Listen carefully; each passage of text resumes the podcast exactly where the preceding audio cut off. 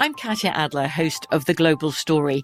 Over the last 25 years, I've covered conflicts in the Middle East, political and economic crises in Europe, drug cartels in Mexico. Now I'm covering the stories behind the news all over the world in conversation with those who break it. Join me Monday to Friday to find out what's happening, why, and what it all means. Follow the global story from the BBC wherever you listen to podcasts. When you buy Kroger brand products, you feel like you're winning. That's because they offer proven quality at lower than low prices. In fact, we guarantee that you and your family will love how Kroger brand products taste, or you get your money back. So next time you're shopping for the family, look for delicious Kroger brand products because they'll make you all feel like you're winning. Shop now, in store, or online. Kroger, fresh for everyone. As the number one audio company, iHeartMedia gives you access to all. Every audience, live conversations, trusted influencers, and the insights and data you need to grow. iHeartMedia is your access company. Go to iHeartResults.com for more. The 2024 presidential campaign features two candidates who are very well known to Americans. And yet, there's complexity at every turn. Criminal trials for one of those candidates, young voters who are angry. The Campaign Moment podcast from the Washington Post gives you what matters. I'm Aaron Blake, and I'm covering my 10th election cycle. My colleagues and I have insights that you won't find anywhere else. So follow the Campaign Moment right now, wherever you're listening. This Day in History class is a production of iHeartRadio. Hi, everyone. Welcome to the show. I'm Eves, and you're listening to This Day in History class, a show that uncovers a little bit more about history every day. Today is February 16th, 2020.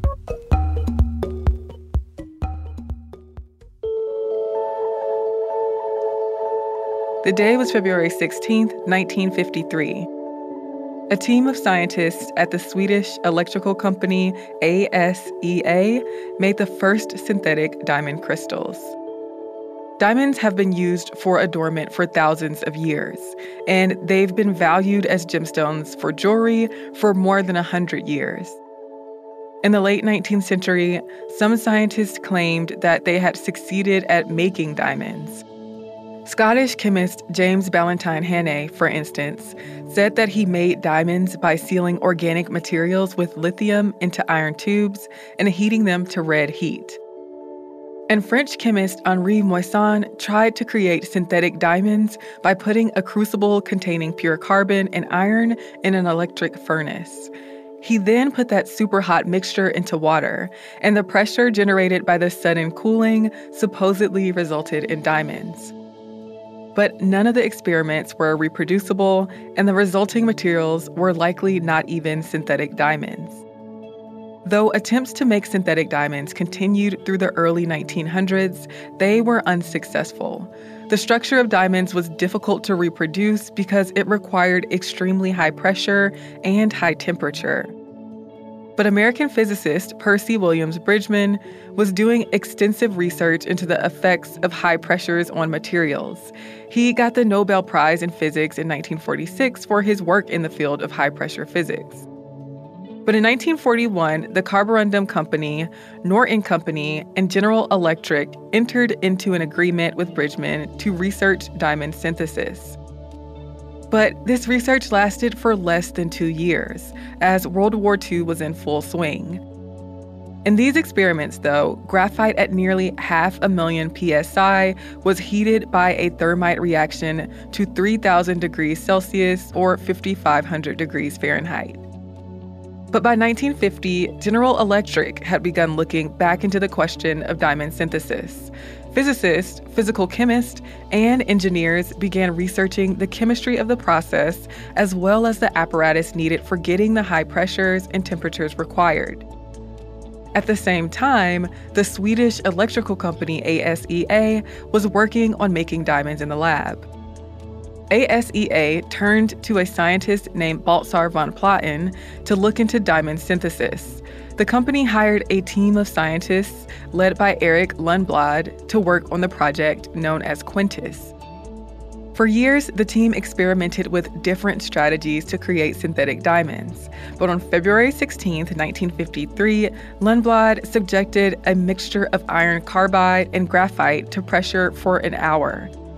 The press they used had six pyramid shaped anvils that formed a sphere around the sample of graphite.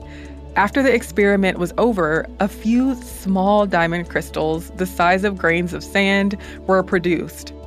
But ASEA did not announce or publish the experiment's results. In December of 1954, the team at General Electric produced synthetic diamonds and reproduced the results. The next year, GE announced that its scientists had successfully created synthetic diamonds. It's not completely clear why ASEA did not report its results, but it is clear that the technique Quintus used was difficult to reproduce. It was also too slow and expensive to be commercially viable, considering the experiment produced very tiny diamonds that were not of gem quality. Since the mid 1900s, plenty of synthetic gem quality diamond crystals have been produced in labs using high pressure and high temperature methods, chemical vapor deposition, and other techniques. I'm Eves Jeffcoat, and hopefully, you know a little more about history today than you did yesterday. You can find us on social media at TDIHC Podcast on Twitter, Instagram, and Facebook. Email still works. Send us a note at thisday at iheartmedia.com. Thanks again for listening, and we'll see you tomorrow.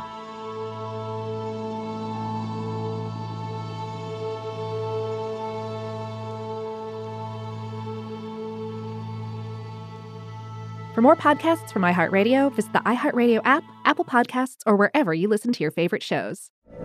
From BBC Radio 4, Britain's biggest paranormal podcast is going on a road trip.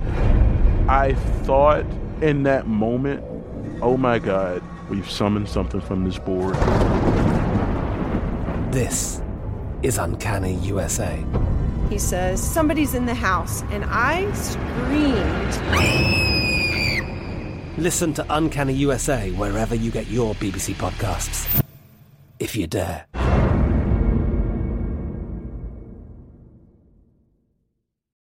As important as choosing the right destination when traveling is choosing the right travel partner. Gene! Gene Fodor! Gene, was good.